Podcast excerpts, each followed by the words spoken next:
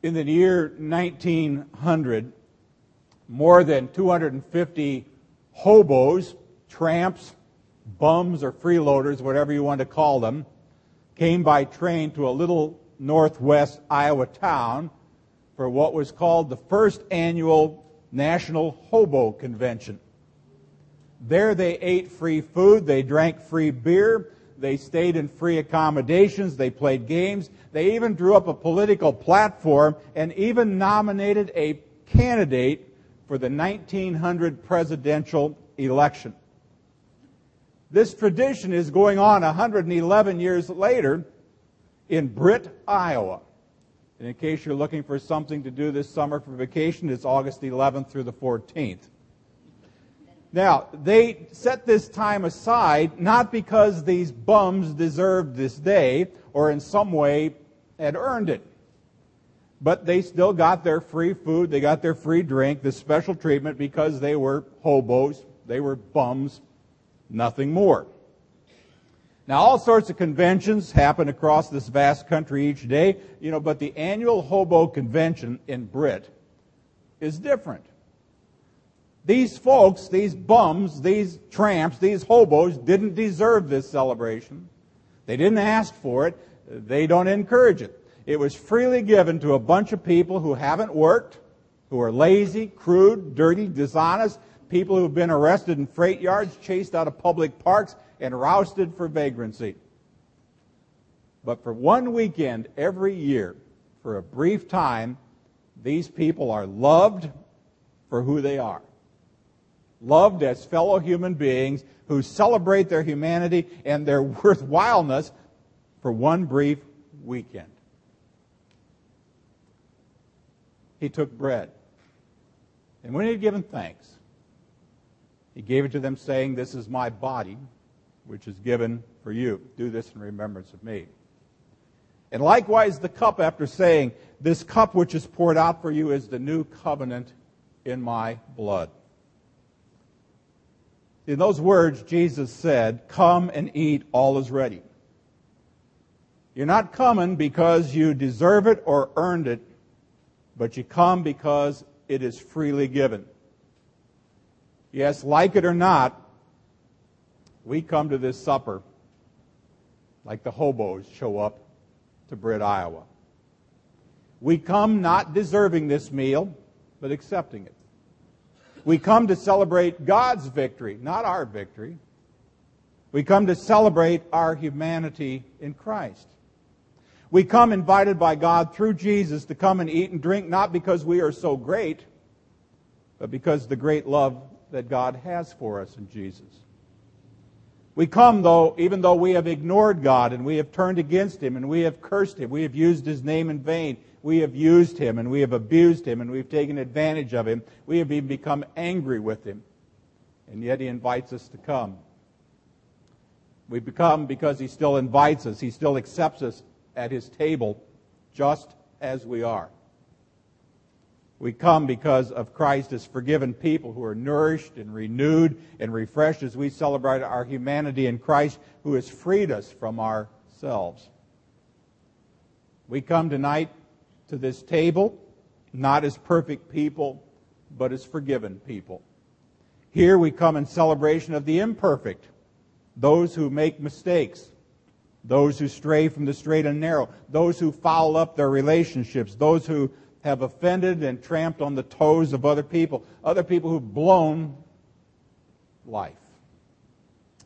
We come in celebration as we live in our brokenness, as we live in our low self-esteem, our questions, our feelings of unfairness with life. We come not as people who are in control of our life, but as people who have lost control and have decided to surrender our life to Christ who can control it. We come as people who are sorry for our mistakes and are tired of running our lives by ourselves and say, "Lord, take my life and let it be consecrated, Lord, to Thee." We come as people who are celebrating the grace of God through the very body and blood of our Lord and Savior Jesus Christ. We come like those bums show up to Britt, to begin to feel good about ourselves, to be the people who can be accepting of our humanity because it is indeed a gift from God. We come to the table tonight as undeserving people, people who wander somewhere through life, somewhere between being enemies of God and friends of God, kind of depending upon who or what is controlling our lives. I hope you remember that at that very first communion, even Judas ate and drank from that table. Judas, who betrayed Jesus, Judas, who Jesus knew to be the one that was going to turn him over to the Romans, was not excluded that night. And you know something, again and again, that scene is repeated. We come to the table as people who, if we are honest with ourselves, also betrayed Jesus. We come, too, if we're honest with ourselves, as people who sometimes are really more enemies than friends. But we come because we are forgiven. We become because we are welcomed. You know, this table is not excluded from anyone because it really is not based on our merit or our good works or our good looks or our lives or our actions. I mean, this supper is a free gift from God to us. It depends on His action through Jesus, not ours.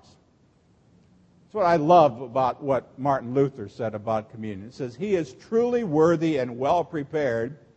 And he doesn't list the whole bunch of attributes, but he is truly worthy and well prepared who has faith in these words, given and shed for you for the forgiveness of all your sins. I don't know how many communions I have supervised or been a part of, you know, in 25 years of being a pastor and some years helping as a communion assistant. But I often wonder if some people totally miss the point of communion when they come forward. I sometimes wonder if people see no point of turning over their lives or surrendering to Jesus, all that makes them less than what God wants them to be. In fact, I'd say if you feel you really don't have anything to surrender, or if you can't really relate to those bums in Britt, Iowa, or you can't relate to Judas at the Last Supper, then maybe you don't really need God at all, because you're your own God. And if that's you, that's one of the scariest positions you could ever find yourself in. Let me tell you another story about communion. It may help us a little bit. There was a little boy who ended up in an orphanage because his parents died. One of the first things on the agenda at that orphanage was to give him a brand new set of clothes, so he was given a brand new pair of pants, a brand new shirt, a pair of shoes that were so shiny that he could actually almost see his face in the reflection. And the last thing he was given was a brand new baseball cap. But he wouldn't take it. And they kept offering it to him, and finally he took it, but he wouldn't put it on his head. He hung on to that old baseball cap. And they kept on trying it, and finally they convinced him to put that new cap on, and he liked it. But then he did something very odd. Took that old baseball cap and he tore the lining out of the inside and then put it in his pocket.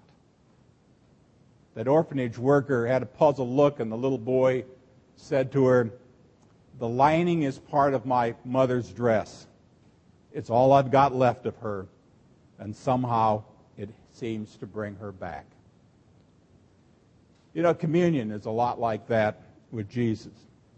I mean, the bread and wine that are up on the altar are a sign of His presence with us. It's a reminder of when God walked on this earth in the form of Jesus. That bread and wine, the body and blood, are a very nonverbal way for God to give us His love. You know, human beings, you know, we have many ways of determining what's going on around us. We can taste it, we touch it, we smell it, we feel it, we hear it, we see it. We have numerous combinations of all of those things. But for the most part, the primary way we are encountered by God's love is through the spoken or the written word. But God doesn't just stop there with the spoken and written word. He encounters us at Holy Communion in a way that goes so far beyond that. It goes way beyond what we touch and taste and feel and smell and see. We experience a whole new way of God showing His love to us. And I hope you understand, you know, we say where two or three are gathered together in my name, there I am in the midst of them. But I want you to know that tonight, even beyond that, His love is even more present here in what we call communion, in this Lord's Supper. Now, I'm positive of that because I believe those words when Jesus says, this is my body, this is my blood. There's no nonsensical representation or symbolic action. It is. Even as Luther says, is, and always is. How can you mess that up? See, He brings Himself to the people as a nonverbal sign, a reminder of God's gracious love for us. I don't know if you've thought about this recently, but tonight when you leave the Lord's table, you will leave with a little bit of Jesus in your bodies, a little bit of Jesus in your heart and soul. When we leave, we continue our faith journey with a reminder of God's grace and God's love. It's a piece of Jesus with us as we continue our daily walk. We're kind of like that little boy with the lining of the hat in his pocket, reminding him of his mom. As we commune, we have a reminder of God's presence in our life in the form of that bread and wine, that body and blood. And indeed, that personal, nonverbal contact we have with the Lord in this meal should be cherished by everyone. That's why those words of Paul so very important, that we don't do this without thinking about it, that we fully understand what this is all about. You know, as you receive the bread and wine tonight, you will know in a personal way that you are an invited guest at a meal where Jesus is the host as you eat and drink in His very presence. And not only is He present with you at the Lord's table, but you really put Him in your pocket, so to speak, like that little boy as you leave, because He's present with you as you go out in the world. And for some, I suppose that might seem like a time of judgment. But for those of us who believe, it's a time of grace and comfort, knowing that Jesus is there like that good shepherd who's going to take care of us and uphold us on our faith journey. There's one more story I want to relate to you tonight. It really has to do with a sense of community togetherness, a friendship with Jesus and with one another as we come to this meal. One of my favorite TV shows, even though I don't cook, my wife would tell you that, is Diners, Drive-Ins, and Dives. Some time ago, I saw one of the shows that took place in a place called Pawlet, Vermont. And they had an old train station in town, and they turned it into a diner. And the diner's a little bit different than most of the diners because on one of the walls was an arrangement of coffee mug pegs. Anyone in town could bring his or her own coffee mug and hang it up on that peg, so when they came in the morning to have their coffee clutches or their coffee breaks, they'd hang them right there on those pegs for the next time. And as people would come in and they would gather to talk and they would gather to visit, they could tell who had been missing, who hadn't been there for a while. It was a time of concern that they had for one another. If that illustration doesn't work for you, maybe they take you back a few years to an old television program called Cheers. A program about a neighborhood bar where everybody goes. And what I found intriguing about that theme song, it ends with that line, and everyone knows your name. There's a sense of community. There's a sense of togetherness. The interesting thing is food has always been a way of bringing people together. It brings people together for sharing and discussing or learning about one another. So, you know, even here at communion, there should be a sense of community that is found like what these people see in that railroad diner or at a place like Cheers. You know, do we know and care about the people who we dine with? Do we use the time sometimes before or after a service to share and get to know each other? Do we have a sense of that here in this church, we're family? A couple of years ago, Nancy and I always remember this, we got a very interesting Christmas card thanking us for being like the grandma and grandpa of that church. Now, understand that this was a considerably younger church than this one. And initially, I was, just for a little bit, offended. Not really offended. But as we looked at one another across the table, we kind of went, yep. But see, we've got a collection of grandmas and grandpas and aunts and uncles and brothers and sisters and cousins and just good friends. You know, do we see here people who are concerned as much about us as we are concerned about them? Do we see Jesus, who is present and the host of this meal, as a friend? William Barclay, who writes Bible commentaries, he actually has a daily study Bible. I read this earlier today, and I thought it would fit in here tonight. He says, the most precious thing in the world is a friend to whom we can go to any time and never feel like a nuisance. Someone to whom we can turn whenever we need. Someone to whom we can talk about anything. Someone who will never laugh at our dreams or mock our failures. Jesus is that kind of friend. The question is, are you? The hobos of Britt, Iowa. The orphan with a little bit of lining in his pocket. The friendship of Jesus and others are all present here in each and every one of us. As we come this evening to drink and eat and to partake of bread and wine and body and blood. May God bless that in His name. Amen.